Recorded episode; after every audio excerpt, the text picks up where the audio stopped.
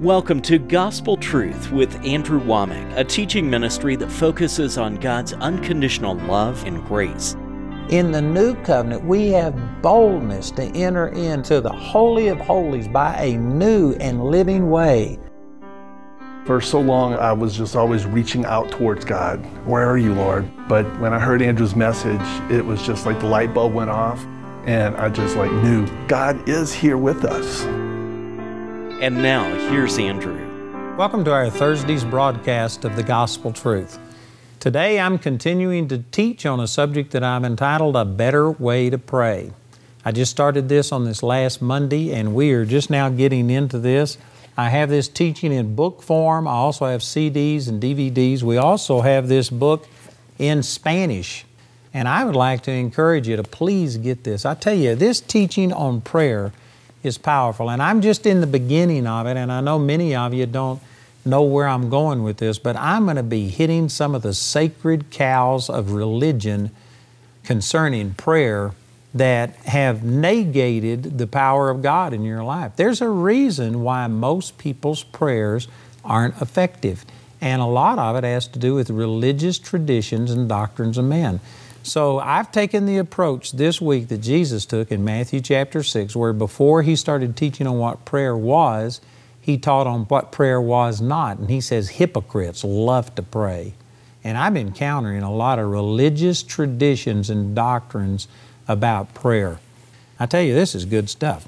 And over in Matthew chapter 6, we ended with the Lord's Prayer, what's commonly called the Lord's Prayer in Matthew chapter 6. Well, that same thing is said right here in Luke chapter 11. It goes through the same thing. In verse 2, it says, And when you pray, say, Our Father which art in heaven, hallowed be thy name, thy kingdom come, thy will be done, as in heaven, so in earth. Give us day by day our daily bread, and forgive us our sins, for we also forgive everyone that is indebted to us. And lead us not into temptation, but deliver us from evil. But then immediately Jesus goes into this teaching about prayer. And I just want to warn you up front, I am going to totally counter the way that this has been taught because I believe that they, it has been taught wrong. And the context makes it very clear. Look at this in Luke chapter 11, verse 5. He said unto them, Which of you shall have a friend, and shall go unto him at midnight, and say unto him, Friend, lend me three loaves? For a friend of mine in his journey is come to me, and I have nothing to set before him. And he from within shall answer and say, Trouble me not, the door is now shut, and my children are with me in bed. I cannot rise and give thee. I say unto you, though he will not rise and give him because he is his friend, yet because of his importunity he will rise and give him as many as he needeth. And people take this and teach that this is the way that we are supposed to approach God like this man who needed something, and his friend wouldn't give him what he needed because he was his friend, but just because of his importunity, he figured, I've got to get rid of this guy. If I don't give him what he wants, he's going to keep me up all night long. And people actually teach this as the way that we are supposed to approach God, that there is a resistance on God's part. He really doesn't want to answer our prayers, but if we will just stay at Him, if we won't quit, if we will just badger Him, eventually God will let us go and give us what we need because of our importunity. That is not what this is teaching. It's teaching the exact opposite of this. Now, follow this thinking. He's saying, Which of you shall have a friend that if you go unto him at midnight and ask for three loaves? How many of you have friends that if you were to call them, they wouldn't help you? I had uh, Bob Yandian, one of my friends. He's one of our ministers. He's on my board. He ministers in our Bible college. He was staying at our lodge, and he was ministering in um, our school. And it was about 10:35 at night or something like that. And his key wouldn't open up the front gate, and he couldn't get in. And you know what? He called me at like 10:35. I had just turned off the light and gone to bed, and I was in bed exactly like this is describing. But because he was a friend, Jamie and I both got up. We began to start making calls. We got people over there. We helped him and gave him what he needed. He didn't have to badger me. You know, when Jesus said, Which of you shall have a friend that would treat you this way. The truth is, no friend would ever just say, Hey, I'm in bed. My wife is in bed. My kids are in bed. Leave me alone. It's late. Forget your need. I'm going to think about myself. Friends don't treat you that way. Now, some of you may be thinking, Well, I have friends that would treat me that way. Well, they aren't true friends. They may be acquaintances. You might know somebody like that, but a friend doesn't treat you this way. The point that he's making, he's making a comparison or eh, I probably would be better to say he's making a contrast.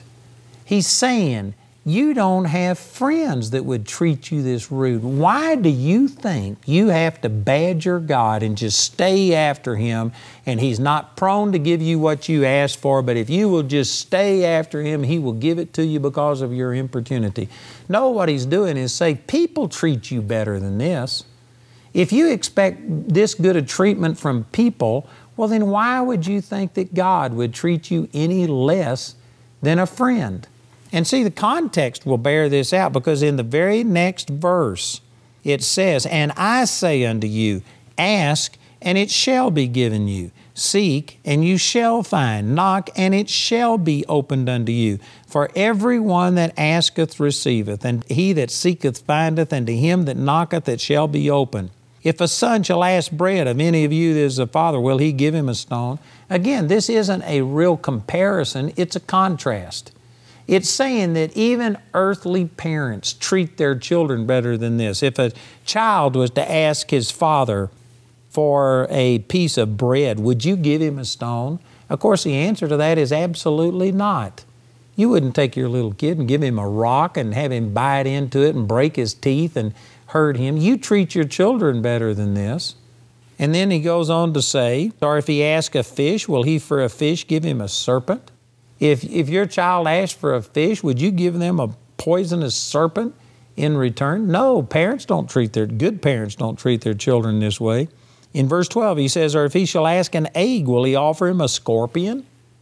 None of us would treat our children this way. This isn't comparing God to the parent who gives his child a rock or a serpent or a scorpion. It's saying that we treat others, we treat our own children, we treat our friends better than this. Why do we think that God is so uh, uh, set against granting us our answers to prayer? And he kind of sums it all up in the next verse, in verse 13. If ye then, being evil, know how to give good gifts unto your children, how much more shall your heavenly Father give the Holy Spirit to them that ask Him?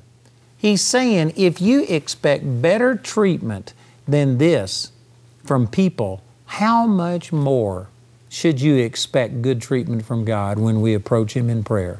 And yet, religion has presented that God is liable to say no to you, God is liable to let you suffer, God is putting these problems on you to cause problems. In other words, religion comes along and says, Oh, God gave you a stone instead of a piece of bread because that's actually better for you. God gave you a serpent instead of a fish. God gave you a scorpion when you asked for an egg. This is the way that God treats you. See, this is what religion has done. We have blamed God for our problems. Religion will come along and say, God put this sickness on you, God caused your child to die. God is the one that caused these birth defects. God is doing this to make you a better person. It's basically what uh, Isaiah chapter 5, verse 20 talks about that in the end times people will call evil good and good evil. And it's happened. And the church is one of the biggest propagators of this, saying, No, God is the one who's letting you suffer. God has done this. God is in control of everything. God is sovereign. Nothing can happen but what God wills it and allows it. That is not true.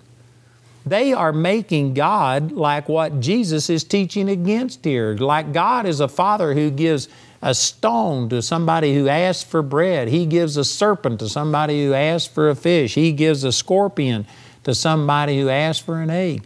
No, this isn't making a comparison, it's making a contrast.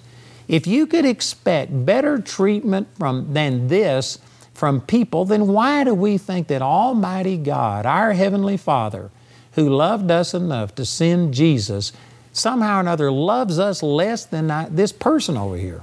You know, I've used this exact logic on a lot of people. I remember ministering to a man one time who was really in bad shape. He, uh, he had been on a vacation, and on his vacation, he nearly died. They put him in the hospital for a week, expecting him to die, and he just kept hanging on. So finally, they allowed him to rent an ambulance and they drove him home. His wife called, put the phone up to his mouth because he was so weak he couldn't even hold the phone. And I said, Don't you dare die until I get there. And I went over and I started talking to this guy, and I was saying, I was telling him, God wants you well. It's God's will for you to be well. And he says, I know God can do it, but I don't know if God really wants to do it. I don't know if it's God's will for me to be well. And so, you know what I did? I started using this exact same logic right here. And I just pointed to his wife. And I said, Do you believe that your wife loves you enough that she wants you well? And he said, Absolutely. And I said, You hadn't treated your wife perfectly. You've sinned against her. You've done things wrong. You aren't the perfect person. And he says, That's absolutely true. And I said, But with all of your problems, and even knowing that you aren't the perfect person, is there any doubt that your wife wants you well? And he said, No. And I said, If she had the power to just heal you, do you think that she would want to see you so weak that you couldn't even hold the phone? That you couldn't get up and go to the bathroom and relieve yourself, that you have to be totally waited on you, your diapers have to be changed. I said, Do you think that that's what your wife wants? And he nearly got mad at me, like, No, that's not what she wants. And I said, And you think that God Almighty, who loves you infinitely more than your wife does, somehow or another, doesn't have as much compassion on you as your wife. And when I put it to him that way, it just totally disarmed him. And he says, Well, I see what you mean. He, and he began to recognize that God wanted him well. Here's another example. It's the exact same thing. I've used this same logic on a number of people. But I was ministering in Colorado Springs one time, and I was talking about it's not God's will for us to be sick, that God didn't cause the problems in our life, God doesn't sovereignly make things happen. And there was a man there who had his daughter in a wheelchair and his da- daughter was born. I don't know exactly what it was, but she she uh, you know the lights were on, but nobody was home. She couldn't talk. She was in a vegetative state. She was a quadriplegic. She had to have her diapers changed. She was about 12 years old, and yet she was just like a brand new baby. She was just there, but she wasn't there. And when I got to saying that God didn't will for this, that it was God's will for her to be well, this man got mad and he left because one of the ways he had, you know, a defensive technique that he had dealing with this problem was to say that God caused this. It was God's will. God had some redemptive purpose in his daughter being in this vegetative state and in a wheelchair at 12 years old. And he got mad and he stormed out. And the man who brought him to my meetings went out after him and talked to him out in the parking lot. And he said, Look, why don't you stay and talk to this guy and ask him what he means? Maybe you've misunderstood him. Maybe he can explain himself or whatever. So after the service was over, this man came up to me and he was, he was angry and he was telling me how offended he was saying that God didn't want his daughter in that state, that it was God that made her this way. This was God's will. She was glorifying God. And I tried to reason with him and share some scriptures, but he had scriptures that, uh, in my estimation, he was misinterpreting. In his estimation, I was misinterpreting scripture. And we just hit an impasse. And I wasn't going to convince this guy because he had just been prejudiced to believe that it was God's will that his daughter be that way. So, you know what I did? I mean, he was standing behind the wheelchair. His daughter was in the wheelchair. I was in front of the wheelchair. And I just got to looking at this guy and I said, What kind of father are you that you don't even care about your daughter? You don't care if she ever gets out of this wheelchair. You don't care if she ever runs and plays like a normal kid. You don't care if she ever gets married and has a relationship. You want your daughter to be in this vegetative state.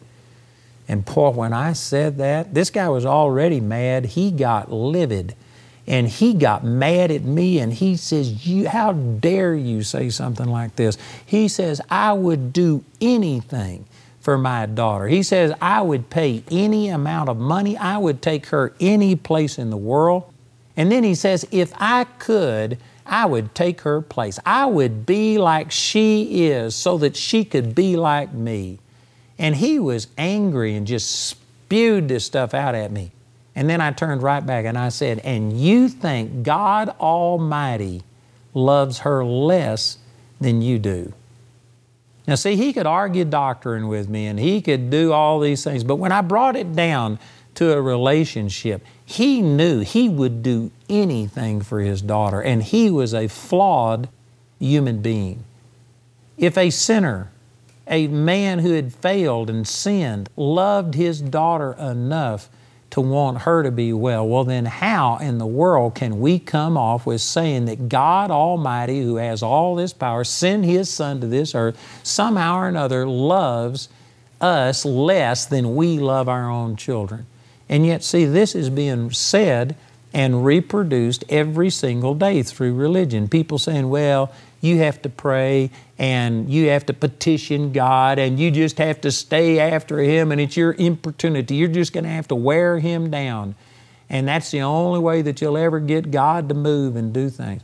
Man, that is an insult against God. And that criticism of God is one of the very reasons that people's prayers aren't working because it says in Galatians chapter 5 verse 6 that faith works by love. The real motivation, the heart of faith is love. And if you don't understand how much God loves you, if you think that somehow or another He's just sitting there with His arms folded saying, You hadn't begged enough, you aren't holy enough, you aren't desperate enough, there's other people that needed more. If that's the impression that you have of God, then you do not really understand the love of God, and that very lack of love is what's hindering your faith. Again, Galatians 5 6 faith works by love. You've got to understand His love. These verses are not saying that we need to approach God as being this friend who doesn't care about us. He's more concerned about His own comfort. He's not willing to get up in the middle of the night. He wouldn't do it if it was just us, but He's going to get up and give us what we ask for, lest we just wear Him out. If you have that kind of an impression of God, then you and that impression is what is stopping your prayers from being answered. Instead, it ought to be just like he's saying here, but I'm saying unto you, I'm not this friend, this may you might be able to imagine this happening among human beings, but I'm saying unto you, if you ask the Father, it shall be given unto you. If you seek, you will find. If you knock, it will be opened unto you. Everyone that asks God receives, and he that seeks finds, and to him that knocks, the door shall be open. See what he's doing? He's contrasting, and he says, God's love for us is infinitely greater than our love one among another. And if we could expect better treatment than this from people, how much more should we expect it from God? Let me turn over here to the 18th chapter of Luke and share another passage on prayer that is often misinterpreted, just the same as the one I was using in Luke chapter 11. In Luke chapter 18, it says in verse 1 And he spake a parable unto them to the end that men ought always to pray and not to faint, saying, There was in a city a judge which feared not God, neither regarded man. And there was a widow in that city, and she came unto him, saying, Avenge me of mine adversary. And he would not for a while. But afterward he said within himself, Though I fear not God nor regard man, yet because this widow troubleth me, I will avenge her, lest by her continual coming she weary me. And the Lord said, Hear what the unjust judge saith, and shall not God avenge his own elect, which cry day and night unto him, though he bear long with them? I tell you that he will avenge them speedily. Nevertheless, when the Son of Man cometh, shall he find faith on the earth.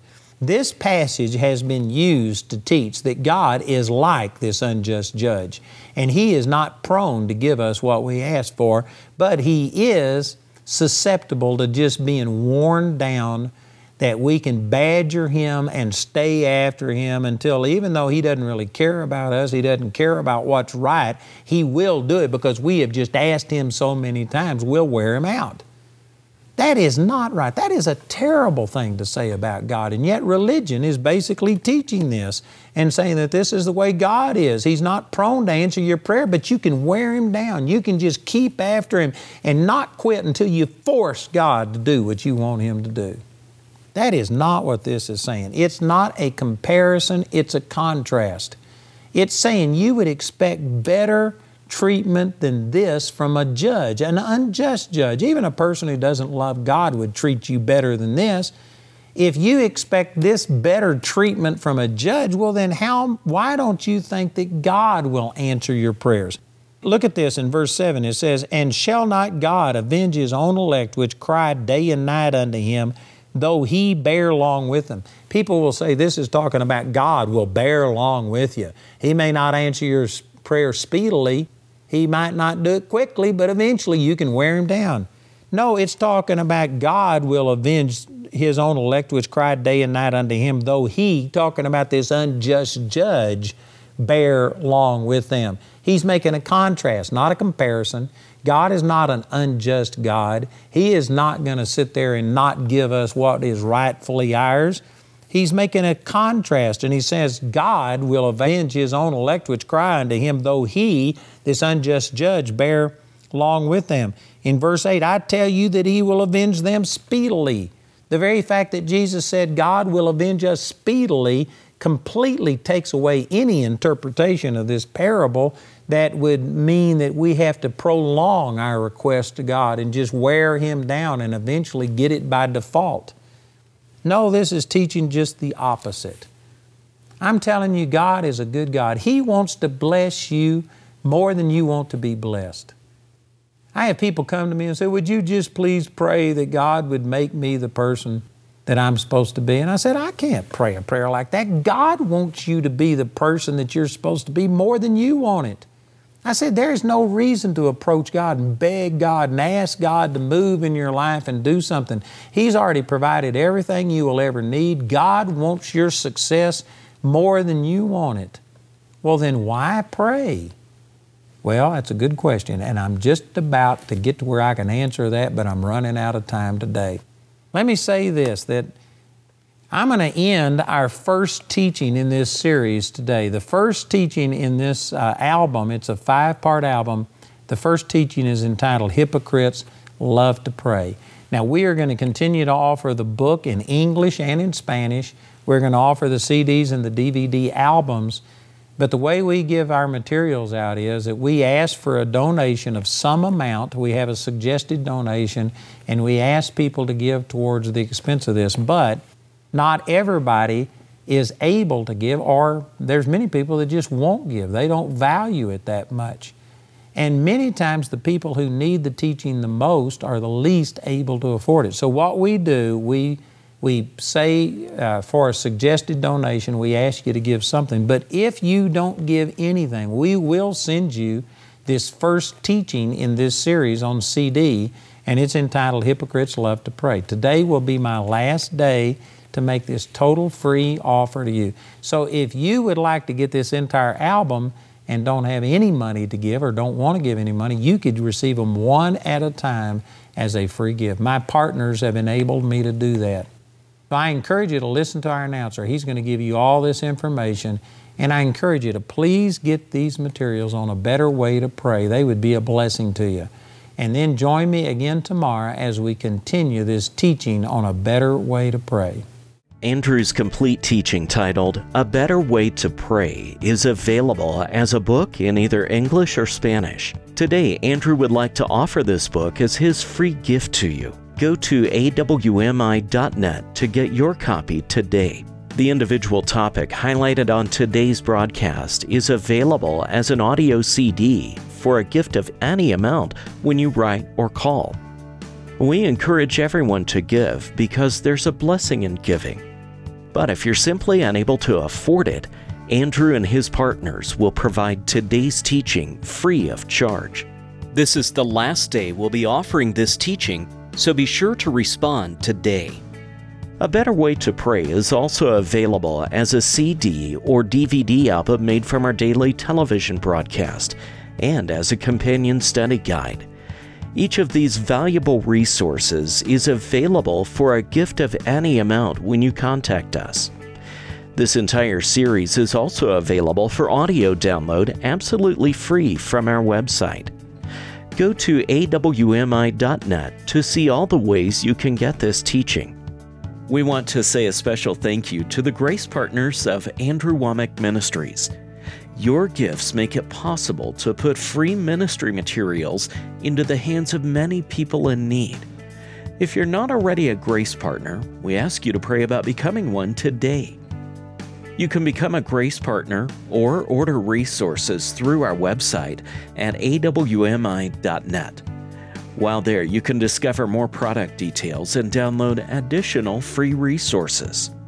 Or call our helpline Monday through Friday from 4:30 a.m. to 9:30 p.m. Mountain Time at 719-635-1111.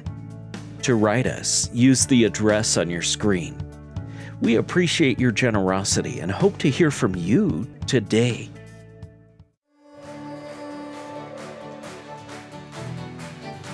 Before you were even formed in your mother's womb, God already had determined a purpose for your life, a God given purpose. God has a purpose to train you in what you're called to do, and I tell you, Charis Bible College is the place for that. Man, if you want a life change, come to Charis. Come on to Charis. The next two to three years could be the most powerful time of your life. If you sit under the Word for four hours a day, for five days a week, for two or three years, I guarantee you, you are going to have God speak to you and start revealing purpose to you. Every one of you are created for a purpose. Do you know what that purpose is? Welcome to the AWM Minute, a small glimpse on how your partnership with Andrew Wommack Ministries and Charis Bible College is making a difference in lives around the world. Lives like Vanya Curry, a surgical nurse from Texas who was diagnosed with ovarian cancer. Having struggled to find a cure, Vanya found our Charis Bible College musical God With Us, where the song Hem of His Garment spoke directly to her situation. I just saw this like love of God racing through time to get to me. I just really felt connected to God's story. From there, Vanya believed it was God's will for her to be healed and studied Andrew's teachings until his revelation became her own. Today, thanks to the free materials made available by our friends and partners, she is completely healed. To see Vanya's full healing journey, visit awmi.net today. Trajectory of your life is about to change. Forget what has gone on in the past. Forget all the zillions of people that you've had pray for you. Forget all of the doctor's reports that have come against you in the past. God has a future for your life and it's good. You have to say it. The power of God is voice activated, and you have to speak words. All pain Thank you, Jesus. gone now Thank you, Jesus. in Jesus' name.